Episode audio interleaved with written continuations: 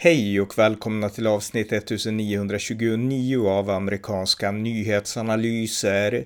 En konservativ podcast med mig, Ronny Berggren, som kan stödjas på swishnummer 070-30 28 95 0.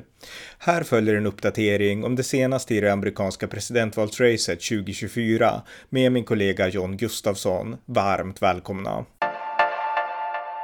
John Gustafsson, välkommen! Tack så mycket. Du har gjort comeback som USA-expert och var med på TV4 häromdagen och kommenterade lite amerikansk politik och eh, ja, hur känns det att inte bara prata om Storbritannien längre? Eh, nej, men det är roligt. Eh, kul, kul med omväxling. Eh, nej, men alltså det, är lite, det är lite grejen när man har sysslat med politik så länge som jag har. Jag blev alltså politiskt engagerad, eller i alla fall politiskt intresserad som tioåring. Eh, så det är två tredjedelar av mitt liv ungefär. Och eh, det man hinner, man hinner läsa in sig på väldigt många områden. Så det finns, eh, även om jag, jag skulle absolut inte säga att jag är expert på allting. Jag har en grundläggande kunskap så att jag skulle kunna prata några minuter i TV om de flesta politiska områden. Mm. Men, men amerikansk, amerikansk politik ligger ju extra nära, för jag menar, då har du ändå liksom varit intresserad av sen du var, jag menar, väldigt ung. 13. Mm. Precis. Eh, precis. 2004 var det första presidentvalet jag följde. Mm. Ja, och nu ska vi prata om det pågående presidentvalet då och eh, ja, vi ska börja liksom lite allmänna kommentarer och allmänna uppdateringar och jag kan börja med en sak då och det är att Joe the Plumber, han var känd i presidentvalet 2008 när han konfronterade Barack Obama, dåvarande presidentkandidat Barack Obama och sa att din politik kommer att göra att det blir värdelöst för arbetare och han blev en kändis och han blev en ikon i den konservativa rörelsen, blev viktig också för Tea Party-rörelsen där i några år, blev kompis med Sarah Palin. Han har nu dött, tragiskt nog, 40 nio år gammal i cancer. Så att Joe the Plumber, han är död. Ja, och det uttalas Joe. Eh, men eh, Joe the Plumber, ja, nej, men det han konfronterade Obama kring det var att Obama hade baserat hela sin kampanj på att, eh, eller inte hela sin kampanj, men i sin ekonomiska politik där menade Obama att så länge man tjänar mindre än 250 000, eh, eh 250 000 dollar om året, eh, då, har man, då kommer jag inte att, eh, att höja skatten. Eh, så, så bara för liksom de absolut högsta höginkomsttagarna skulle Obama höja skatten. Och eh, Joel Plummer eh, gick fram till Obama och eh, det här kan ni hitta på Youtube om ni söker på Joel Plummer. Eh, men Joel Plummer gick fram till Obama och eh, eh berättade att han, eh, ja, han var rörmokare och han hade tänkt köpa det, det företaget som hans eh, som, han, som han jobbade för. Och, efter, eh, och det var efter att han hade sparat i väldigt många år. Och efter att han hade gjort det eh, då skulle, han, eh, då skulle han förmodligen tjäna mer än 250 000 dollar om året. Och eh, så då frågade han varför vill du straffa, straffa mig för att, jag är, för att jag är framgångsrik? Och Obama blev lite tagen på sängen av den här frågan. För att det är inte så många som ifrågasätter skattesänkningar för de som tjänar mer än 250 000. Eh, nu ska jag säga 250 000 eh, dollar blir ungefär 200 000 kronor i månaden. Så det är alltså väldigt höga höginkomsttagare. Eh, även om det finns, jag menar, i USA så är lönerna högre än Sverige, än Sverige. Det finns några yrken som tjänar det, men du måste vara typ läkare, advokat ungefär för att komma upp i de siffrorna. Eh, eller egenföretagare. Eh, så, eh, så i alla fall, Obama blev lite tagen av det här och han var inte så retoriskt briljant som man brukar vara. Utan han sa att eh, “Well, I believe if you spread the wealth around It's better for everybody. Om vi fördelar välstå välståndet jämnt, vi sprider ut välståndet, så är det bättre för alla. Och Det kan man såklart tycka, men det är ingenting som går hem i USA. Nej, verkligen inte. Och eh, det här var alltså en del av... Alltså, det fanns några veckor några veckor i augusti, september ungefär. Då det såg ut som att McCain faktiskt skulle kunna ta det här. Obama hade varit stor favorit under hela kampanjen. Eh, George Bush hade eh, siffror, alltså han var inte ens 30% av väljarna tyckte att han gjorde ett bra jobb och McCain kom från samma parti. Eh, så jag menar, det, det var avgjort förhand, men det var ett lite, lite tag där, där det såg ut som att, som att McCain faktiskt hade en chans. innan, innan finanskraschen kan man säga. Precis, 15 september då var det i princip, alltså 15 september när Lehman gick under, då var det definitivt över. Mm. Men det fanns, eh, och de säger Joe the Plumber var ungefär i den vevan att ja men okej, okay, det kanske finns en folklig infallsvinkel så att säga på det att eh, eh där man, jag menar, jag skulle, jag skulle jämföra det lite grann med att Joe Plummer satte ett, jag menar, han satte ett, ett mänskligt ansikte på, på jag menar, höginkomsttagare. Eller helt enkelt på den här idén att man ska inte straffa folk bara för att de har en väldigt hög inkomst. Och, eh, eh och jag skulle, jag skulle menar, det närmaste vi kommer i Sverige det är väl Astrid Lindgren 1946 och det här Pomperipossa-skatten. Eh, där hon avslöjade att hon fick betala över 100% i marginalskatt. Eh, och det var som att, ja, för de, de flesta associerade de där marginalskatterna med jag menar, bankirer och, och andra. Och det var ungefär som att, ja, nej, det här drabbar faktiskt vanliga, vanliga liksom, framgångsrika, framgångsrika människor, även jag menar, författare eller vad, eller vad det än är.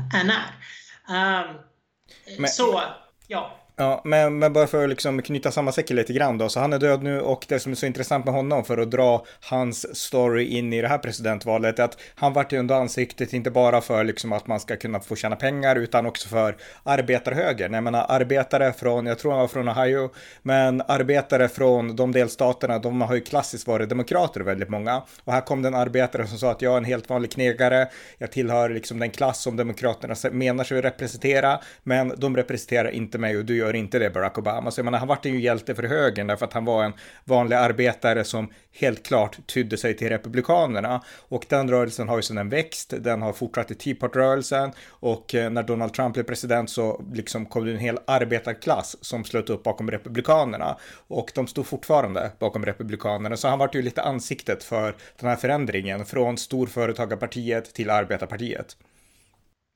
Ja, lite, lite grann. Nu ska vi säga att det finns... Eh, nej, men han fick ju också, han fick också eh, kritik, ska vi, ska vi säga. Dels för att jag menar, egentligen heter han inte Joe, han heter Samuel. Eh, men, eh, men sen var det också att eh, han hade inte... Eh, alltså, det påstås i alla fall att han inte hade licens för, för rör, rörmokeri. Så, men eh, nej, han jobbade bevisligen som, som, som, rör, som rörmokare. Så det, det spelar ingen roll för min del. Men Eh, men, men i alla fall, men så, men nej, som sagt, han gick bort, gick bort i bukspottkörtelcancer som en av de svåraste typerna, nästan ingen överlever. Och eh, eh Nej, han, eh, nej, men som, nej, men som, nej, men som sagt, han blev lite tidigt ansikte för, för den, den populistiska, eller vad man ska kalla det, höger inom, i USA. Mm, exakt. Eh, och eh, sista saken här då, anledningen till att vi pratar så länge med honom, det är att vi båda är nostalgiska, för vi hängde med extremt nördigt på den tiden, kan jag säga. ja, precis. Det här var på den tiden då amerikanska nyhetsanalyser främst var en blogg, inte en podcast. Mm. Och eh, det var dessutom en blogg som ingen kunde läsa för att Ronny inte hade gjort den offentlig ännu.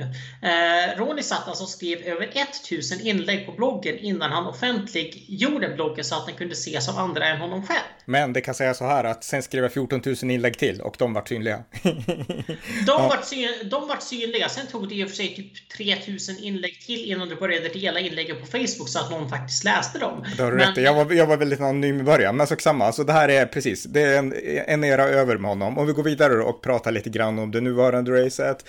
Eh, en kandidat har hoppat av, han var ganska anonym, men han var ändå med i mm, några veckor i alla fall. Och det är Francis Suarez och han är eh, borgmästare i Miami och han har hoppat av. Ja, han har hoppat av. Och eh, om ni funderar, vem var det här nu igen? Ja, det, det är nog den frågan alla ställde sig. Men Eh, nej, men det viktiga egentligen är att han har hoppat av. Eh, det är att eh, nej, men alltså Francis Suarez hade ingen chans att vinna. Verkligen ingen chans alls. Utöver att han bara är borgmästare så är han inte borgmästare för en med amerikansk standard särskilt stor stad. Miami är en känd stad, men det, det bor en halv miljon människor där. Det bor 20 gånger så många i New York, för att sätta saker i perspektiv. Eh, och det är dessutom en stad där borgmästarna inte har så jättemycket makt egentligen och där valdeltagandet i borgmästarvalet eh, ligger på 10-20%. Så Ehm, eh, så Francis Suarez hade inget att göra i det här racet till att börja med. Men eh, han hoppas väl, som jag, ser, som jag ser så hoppas han höja sin profil för att eventuellt kunna ställa upp i, i guvernörsvalet eh, nästa gång i 2020, 2026. För eh, nej men Ron DeSantis kan inte ställa upp igen och eh, eh, Florida blir allt mer republikanskt. Och, eh, nej, men han, han såg det väl helt enkelt som ett, en, ett sätt att höja sin profil. Mm. Men det som är intressant är att det här kan förhoppningsvis eh, börja en trend där de, de kandidaterna som inte har något hopp alls om att kunna, kunna vinna faktiskt drar sig ur. Och eh, då kan man nämna Doug Bergen och Asa Hutchinson som är väl de två som jag ser som näst på tur. De var med i debatten. Eh, och eh, debatten som var för en vecka sedan. Och eh, de har, ligger båda på mindre än 1% i opinionssnittet. De har ingen organisation, de har, nej, alltså, de har inget att göra i det här racet heller. Mm. Och även om jag uppskattade, och det sa jag också när vi poddade om debatten, jag uppskattade en del saker, inte minst som Hutchinson sa. Men ja, det, nej men det här är inte...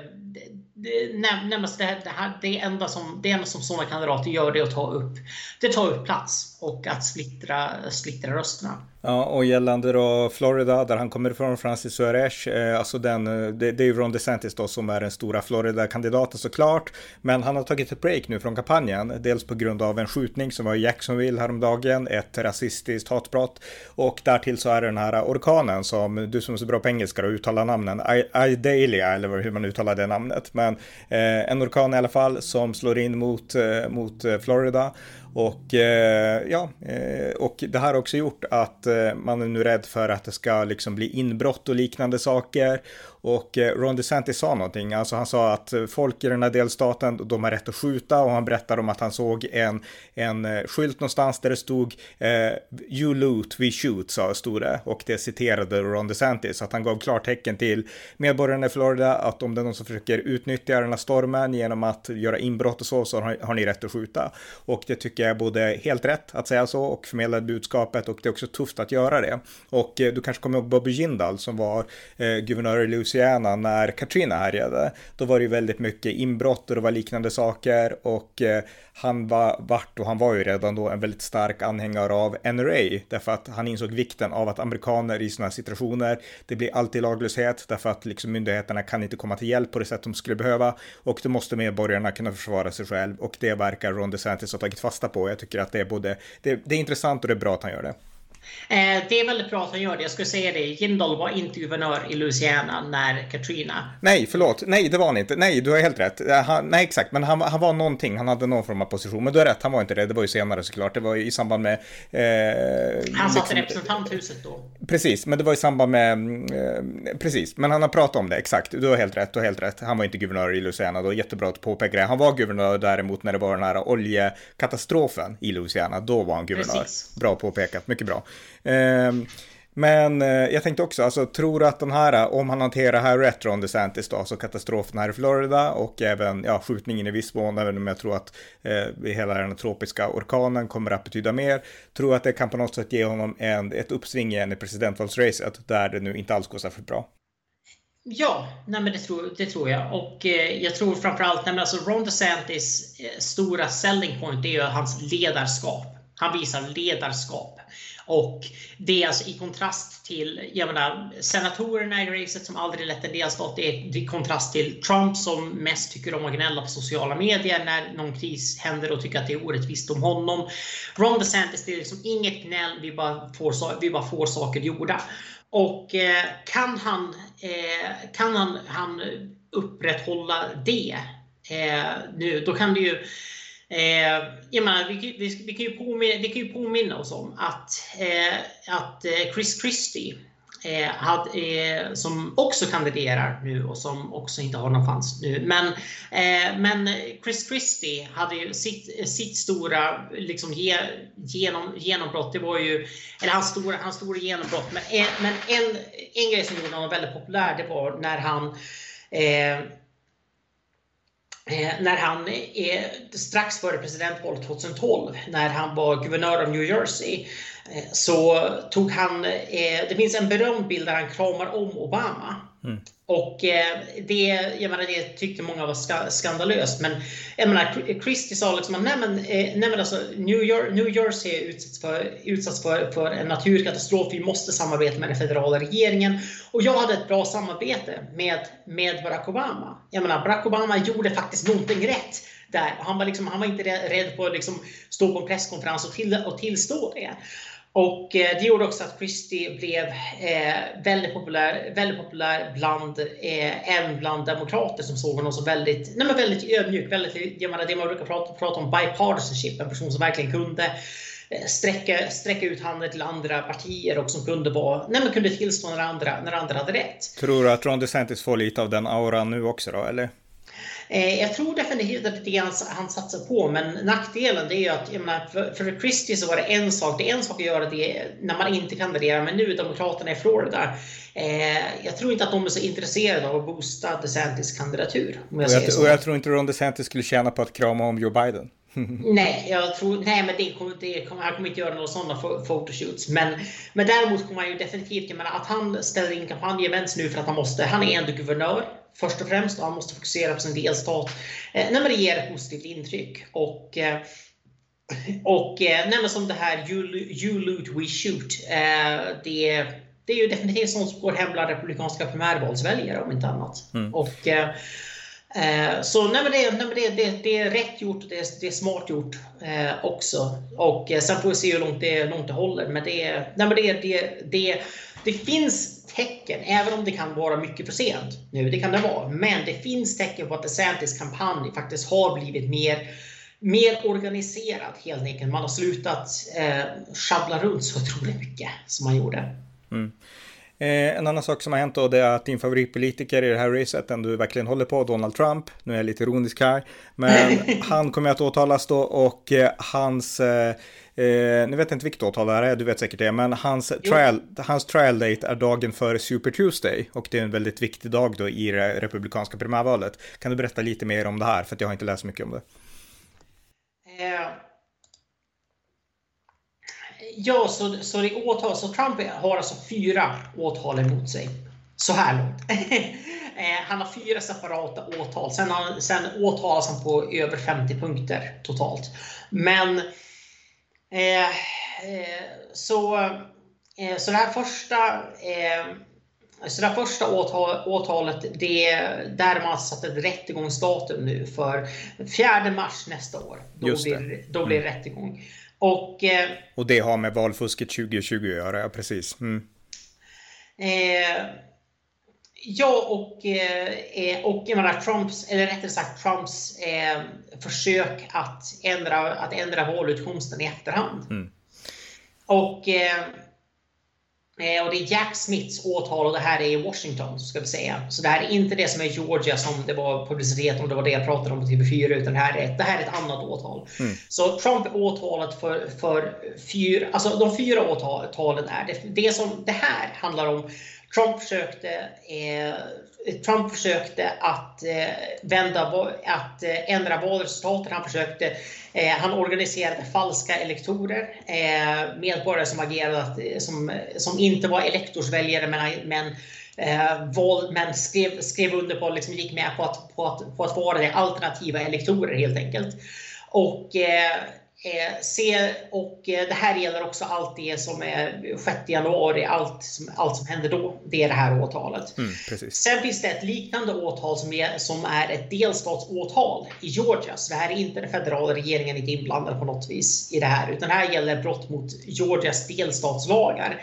I det att Trump försökte pressa en eh, försökte pressa en... Statssekreteraren, Precis. Mm. Brad, Brad, Brad Raffensperger till att Eh, till att hitta röster som han inte hade fått. För Trump mm. behövde 11 000 röster till för att vinna Georgia. men, det, men det jag tänkte vi håller oss till, alltså det här, det intressanta med det federala avtalet och i Washington DC den 4 mars, det är att det alltså hålls dagen före Super Tuesday. Och Super Tuesday är den 5 mars och då är det som alltid på Super Tuesday en rad olika delstater som går till val samtidigt på samma dag. Och de delstaterna detta år eller nästa år då det är Alaska, Alabama, Arkansas, eh, American Samoa, California, Colorado, Massachusetts, Maine, Minnesota Minnesota, North Carolina, Oklahoma, Tennessee, Texas, Utah, Vermont och Virginia. Alla de delstaterna går alltså till val. Det blir 14-15 stycken om vi inkluderar American Samoa. Ja, precis. Men frågan är då liksom om Trump fälls eller frias, vad kommer det att betyda för Super Tuesday tror du?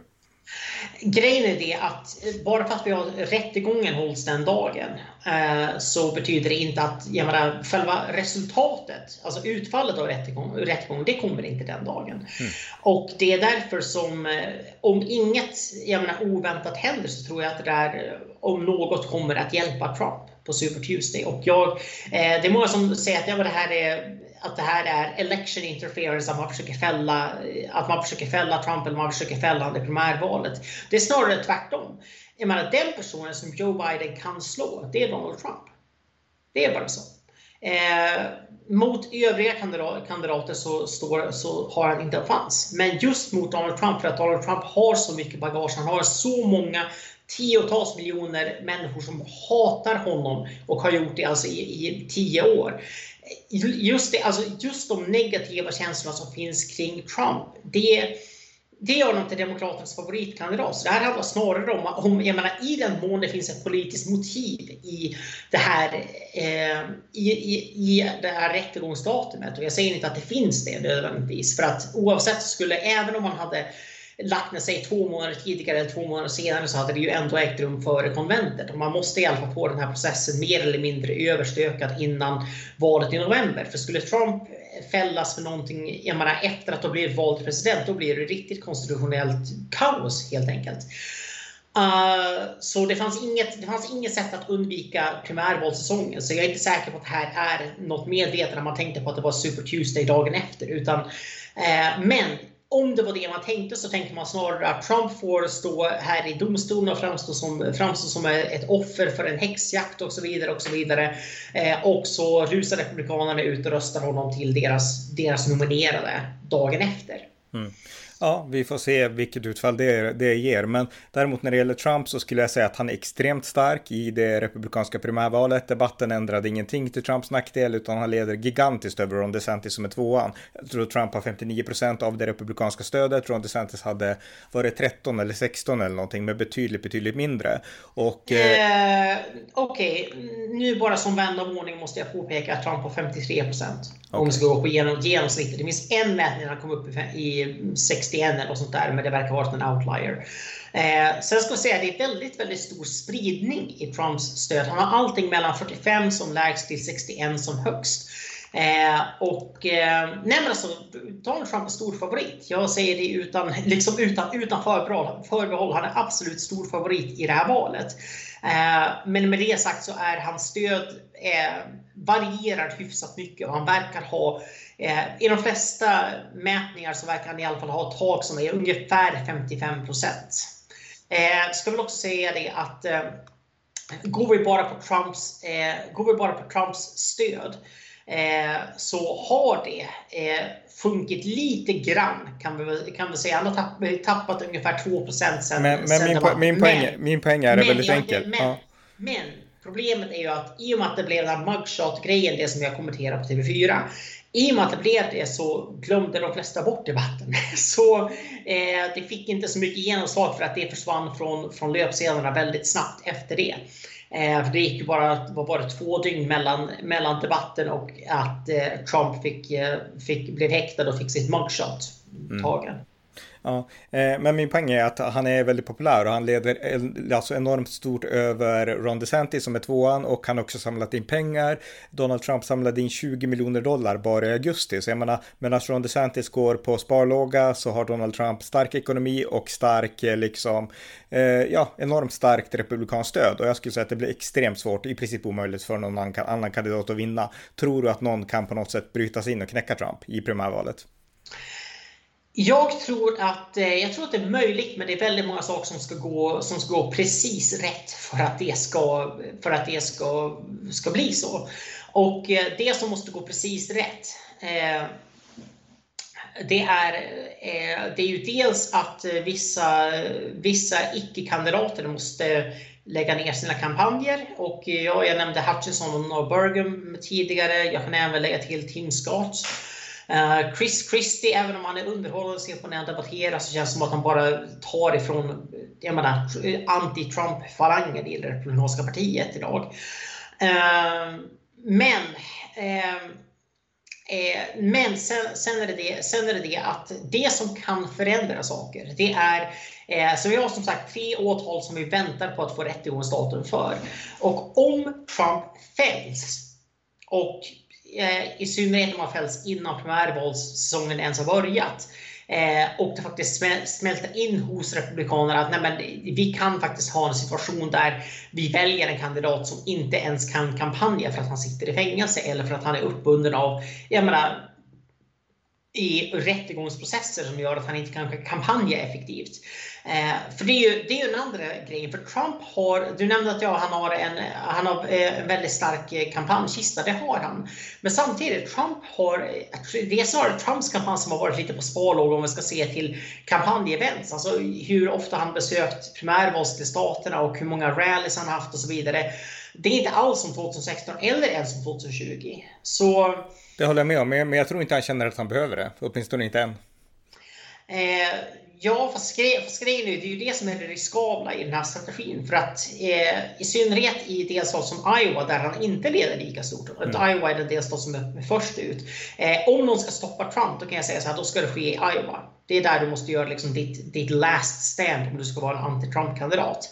Och eh, då måste man åtminstone helst vinna Iowa eller komma inom, gör man säg 5% alltså helt enkelt. Eh, och, man måste, och det måste vara en kandidat som gör det. En kandidat. Det får inte vara fler än två kandidater i racet efter Iowa, då är det helt kört. Men eh, eh, sen är det också det att i och med att det blir rättegång, då hörs också vittnesmål som kan, som kan förändra saker. Det kommer också fram eh, fler uppgifter under en utredningsgång. Eh, men det är eh, och det som, även om det här inte, upp, inte får en stor effekt på republikanska primärvalsväljare omedelbart, eh, så får det en effekt på hur bra Trump står sig mot, mot Biden. Och det i sin tur gör ju för att det som är högsta prioritet måste ändå vara att besegra Biden. Ja. Eh, och på tal om det då så kan jag säga att det finns en undersökning nu som är gjord av New York Times som visar att Biden och Trump drar jämnt. De har 43 procent vardera i en opinionsundersökning, så att Trump verkar ha en god chans ändå mot Biden. Och som det ser ut nu, eh, vad tänker du om det? Eh, nej. Ja, det är, det är inte säkert att jag köper. Det ska jag säga att jo, det finns eh, några, mät, några mätningar, men ser vi på genomsnitt så är det fortfarande, fortfarande Biden, även om han leder med mindre än han gjorde i, än han vann med 2020. Men framförallt måste man, måste man eh, tänka på det här. Amerikanska väljare är låginformationsväljare. Och det var troligtvis också det som, jag menar, vi pratade om John McCain tid, tidigare att det såg ut som att han faktiskt hade en fanns där under sensommaren. Amerikanska väljare är låginformationsväljare, de allra flesta av dem. De lägger inte märke till politiken under större delen av, under större delen helt enkelt av de fyra år som är, som är mellan presidentvalen. Eh, utan de är, eh, och de minns inte det som händer hela tiden. Utan, eh, och man kan väl säga så här att eh, när, eh, när amerikaner börjar börjar så att säga vara uppmärksamma på politiken. Eh, det brukar vara efter, ja ungefär runt september. Då börjar man fundera på vem ska jag, vem ska jag rösta på i presidentvalet?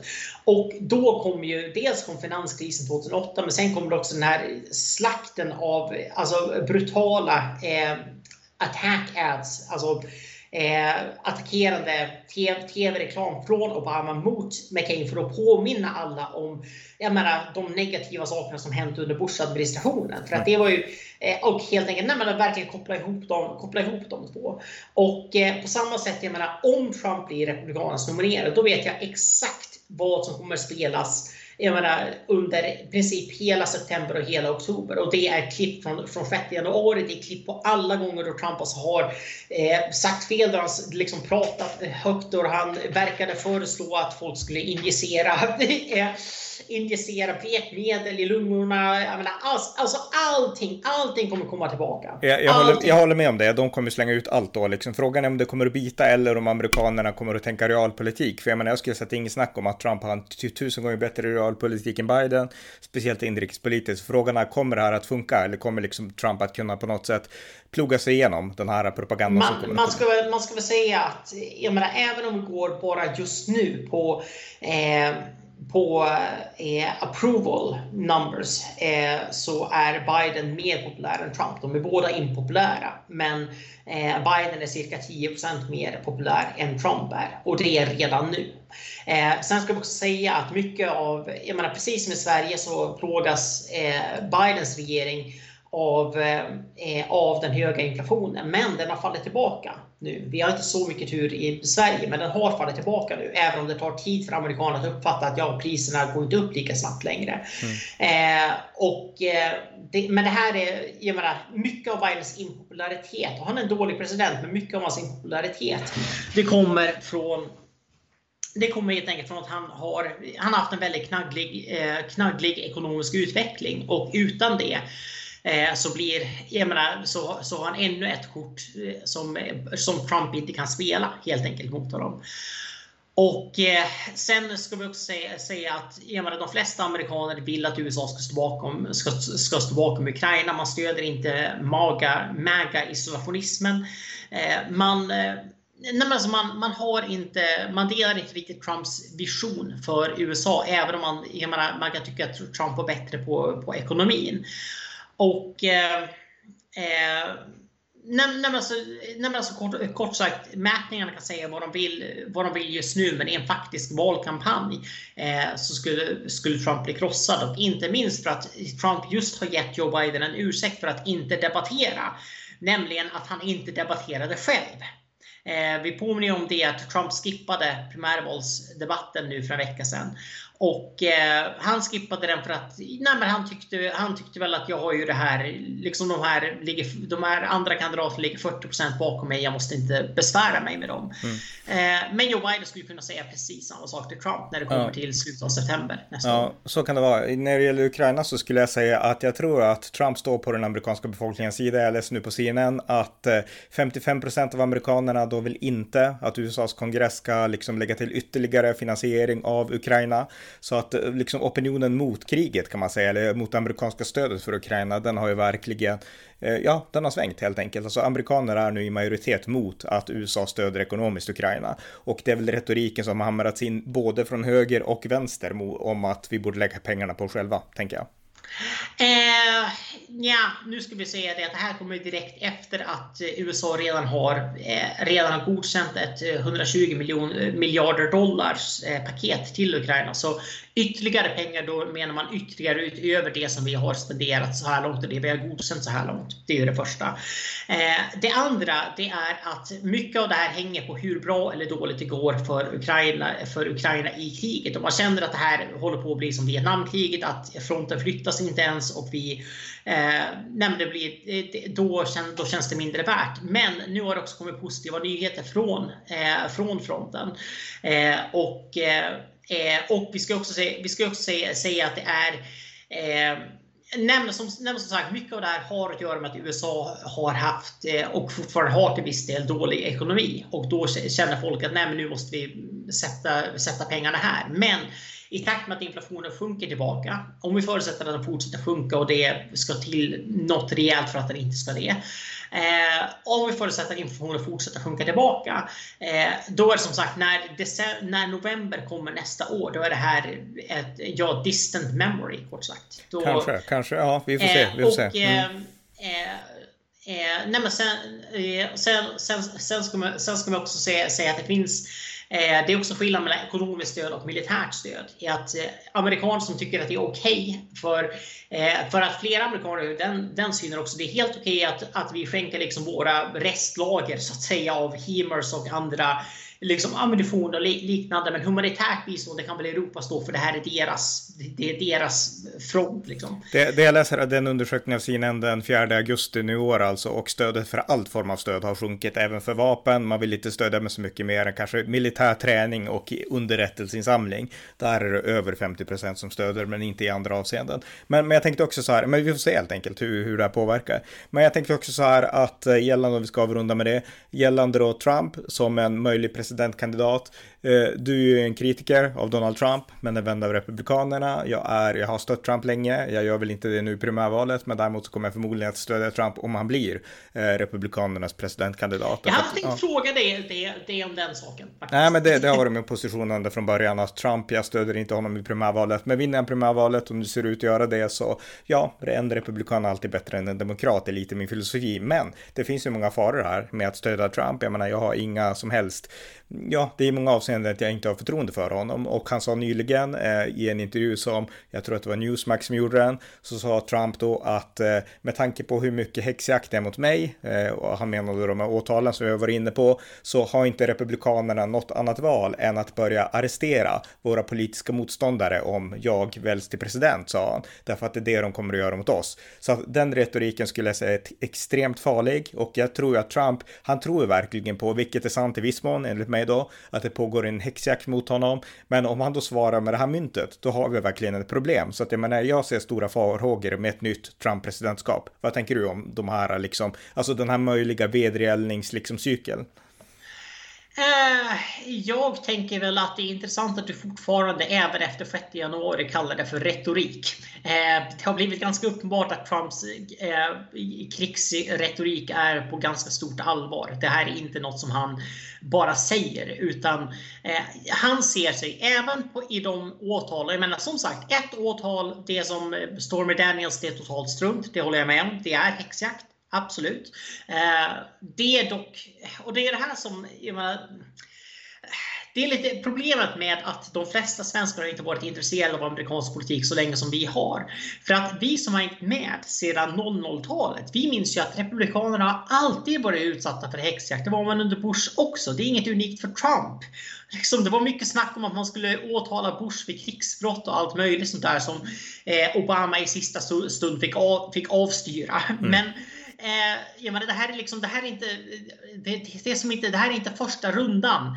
Utan det här är, det, det, det, är, så, det är så här amerikansk politik, politik är. Eh, och eh, och ja, som sagt, Stormy Daniels, det är strunt. Eh, eh, eh, Alvin, Alvin Briggs är eh, ja, jubelidiot som mm. väckte, det, väckte det åtalet. Precis, men vi hoppar men, till liksom där. Liksom, men, ja, mm. Men med det sagt, på ett av åtalen. Det finns två som jag tycker man, jag menar, okay, man kan svänga hur man vill åt endera håll. Och det är de åtal som gäller valet 2020. För där finns det en legitim fråga om vad är yttrandefrihet och hur mycket yttrandefrihet har en, har en president? För det är det som det finns saker som Trump sa som om han hade varit en privat medborgare hade det inte varit något problem att han sa dem. Men i och med att han sa dem som president så hade det... Nej, men som president har man en annan eh, möjlighet att utpressa folk helt enkelt. Eh, så, men det finns också åtalet om att han hade fel, felaktigt, hanterat, eh, felaktigt hanterat dokument. Eh, och där är han 100% skyldig. Och han är till och med inspelad där han erkänner till brottet och erkänner att han visste att det var ett brott. Jag menar, det går inte ens att diskutera. Det är inte en häxjakt. Det finns säkert fler personer som borde ha åkt för det, som borde ha åkt för det här. Visst, men Trump är den enda personen som har tagit med sig hemligstämplade dokument och sedan inte gett tillbaks dem när han ombads att göra det. Det är det som är skillnaden. Andra presidenter som gjorde det gav tillbaka dem när, när, då, när eh, nationella arkivet bad dem om det. Jag kan hålla med om det, men däremot så undrar jag liksom hur pass hårt ska man reagera? Är det en överreaktion? Jag skulle säga att man har ändå överreagerat mot Trump. Alltså Trump är inte... Jag kan ju säga så här, om du som federal, om du jobbar åt regeringen i Washington DC PC, om du jobbar hos Pentagon och du tar med dig din laptop hem och din laptop råkar ha ett hemligstämplat dokument. Då åker du i fängelse 10 år. Jag skojar inte ens. Ja, absolut, så kan det säkert vara. Men jag, vilken, mm. jag menar, vilken vanlig medborgare som helst, det hade varit livstid och det är inte ens någonting att diskutera. Nej, men Trump det är inte är... vilken vanlig medborgare som helst. Han är president och just därför så måste det finnas vissa friheter att i viss mån stå över men, lagen. Men, jag säga. Men, mm. grejen, men grejen är det, den frihet Trump hade det var att avklassificera, eh, alltså avhemligstämpla eh, mm. dokument. Men för att göra det så måste, man, så måste man gå igenom en strikt procedur så att det faktiskt blir avhemligstämplat. Och därefter kan man ta med sig en kopia av dokumentet hem från, som liksom memoriam från ja. presidenten. Jag, jag, förstår det, jag vet det redan, men jag tror vi ser lite olika på det här. Jag är med på Trumps sida, inte i det här fallet, även om man har gjort fel utan tvekan. Så ja, jag tycker att det här är en politiser, ett politiserat agerande av liksom, de federala myndigheterna. Men åter till min huvudfråga här, alltså vad tänker du om Trump nu skulle bli president och den här liksom vedergällningscykeln? Alltså hur pass allvarlig och eh, hur pass farlig tycker du att den skulle kunna bli? Eh, på federal nivå är jag inte jätteorolig. Och anledningen till att jag inte är jätteorolig, det är för att jo, jag tror absolut att justitiedepartementet skulle ledas av någon som, nej men alltså av en Trump-fanboy helt enkelt, som var mycket, eh, som säkert skulle väcka åtal mot flera demokrater. Matt Gates som eh, justitieminister. äh, ja, men typ. Jag vet inte exakt vem, vem det skulle bli, men, nej, men alltså typ. Äh, det, det, det kan säkert hända. Men det är inte justitiedepartementet som fäller människor utan det är domstolen. Och eh, USAs högsta domstol är opartisk, den är väldigt kompetent. Eh, det bästa som jag ser, om jag ska tillstå någonting positivt om Trump, det bästa som han gjorde under hela sitt presidentskap, det var de tre domarna som han utsåg. Mm, det var det absolut bästa. Mm, jag håller med. Eh, och eh, Eh, och de här tre domarna är konservativa. Det finns nu sex av nio domare på Högsta domstolen är konservativa. Eh, de har en konservativ filosofi och de har eh, men de är däremot inte de är inte Trump-fanboys, vilket de visade när Högsta domstolen avslog hans... Jag menar, hans efter valet 2020 så drog han ju hela grejen till Högsta domstolen att, att valet skulle ogiltigförklaras. Typ.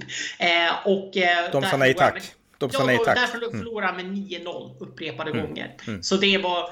Eh, så jag menar, försöker Trump att eh, dra, eh, dra demokraterna inför rätten, det kan säkert gå, men så fort du når Högsta domstolen så är det, ja, det, det, det, här, det här är struntprat. Eh, så Eh, däremot så, så, då skulle jag vara lite mer orolig för att eh, lokala, eh, alltså delstats, eh, delstatsjustitieministrar mm. kan för sig att dra, att dra eh, demokrater inför delstatsdomstolar. Mm. Och vi, vi hade ju, menar, I valet 2020 så hade vi Ken Paxton från Texas, justitieministern då, som försökte, ja, han ville verkligen driva på det med valfusk, så han gick ju helt Trumps liksom ärenden där kan man säga.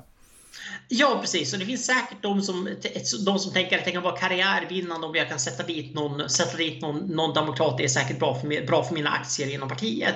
Eh, för det som man deltar, och för om man, delt, om man åtalas för ett delstatsbrott eh, då går det inte att överklaga det till, till Högsta domstolen om du inte vill mena på att hela delstatslagen du åtalas för är grundlagsvidrig. Men det, det, skulle, det, skulle inte, det går inte att tillämpa här. Eh, så, det, så då, jag, är lite mer, jag är lite mer orolig i sådana fall för vad som skulle kunna hända ute i delstaterna. Eh, och eh, nej men alltså, grej, grejen är att jag ser inte helt, jag menar, jag, jag tycker helt klart Trump kommer, kommer att fällas och bör fällas för, för felhantering av dokument. Ja men om, om vi gör det mer drastiskt då, så alltså här i Sverige så kommer det ju även Demokraterna driva på att, eh, precis som man gjorde 2016, 2020, om Trump vinner så kommer den amerikanska demokratin att gå under. Nu finns det kanske fler skäl att vara skeptisk än det fanns tidigare, men jag menar, det kommer den inte göra, även om den här retoriken från Trump är väldigt farlig ska jag säga. Men vad tänker du om liksom, hur långt ska man dra liksom farhågorna? Eh, ja, det känns ju som att eh, jag tror att vänstern kommer ångra att de ropade, att de ropade varg så ofta. För att eh, Eh, och det är ju något som jag tycker Bill Maher, en, en amerikansk komiker, en up komiker han tillstod, han tillstod ju det för han var ju väldigt helt på Obamas sida 2012, 2008. Eh, han hade en väldigt liksom, aggressiv retorik mot, eh, inte minst mot Mitt Romney. Men han hade en monolog i alla fall där han, där han tillstod, eh, och det här var strax efter valet 2016. Och han sa att att jag menar, det, är inte, det är inte undra på att ingen tog oss på allvar. För faktum är, om Mitt Romney hade vunnit så hade mitt liv inte förändrats alls. Och vi hade haft ett val fyra år senare, helt, helt, som, helt som vanligt. Ingenting hade hänt med, med USA, mer än att vi hade fått en politik jag inte håller med om. Så han tillstår ungefär att nej, men alltså, vi, i och med att varje gång Republikanerna vinner så är det ett hot mot demokratin. Mm. Så blir det inte på allvar även när man har en kandidat som faktiskt har mycket mer autokratiska tendenser än någon tidigare republikansk kandidat. Och eh, nej, men alltså, eh, hur mycket, jag menar, det, det, som, det som jag ser eh, det som jag ser som, ser som hotet om Trump, eh, om Trump vinner, det är ju Eh, Eh, dels, vem, tänker, vem ska släpa honom ur Vita huset nästa gång? För han får tekniskt sett inte sitta mer än två mandatperioder och tänker någon inom Republikanerna berätta det för honom? Eh, så det, det, är väl, det, verkar inte vara så många, det verkar inte vara så många som är villiga att stå upp mot Trump. Det är vad det jag säger. Sista eh, frågan då. Okej, okay, jag förstår. Ja. Men, men, sista frågan. Okej, okay, vi, får, vi får se allvaret i, alltså om Trump skulle bli president, hur pass allvarligt det är. Alltså vi måste absolut liksom känna av vibbarna och varna när det behövs, men vi ska ändå inte liksom spela upp det för mycket liksom för de amerikanska institutionerna är starka. Men vi kan få se problem, absolut, tyvärr alltså. Men jag tänker också, det kommer bli viktigt vilken vicepresidentkandidat han väljer och det kan bli en väldigt intressant person. Eh, jag håller Kristin Noems aktie väldigt högt. Vad tänker du om henne? Hon är alltså guvernör i South Dakota. Eh, ja. Eh, Eller tänker du någon annan som skulle passa bättre?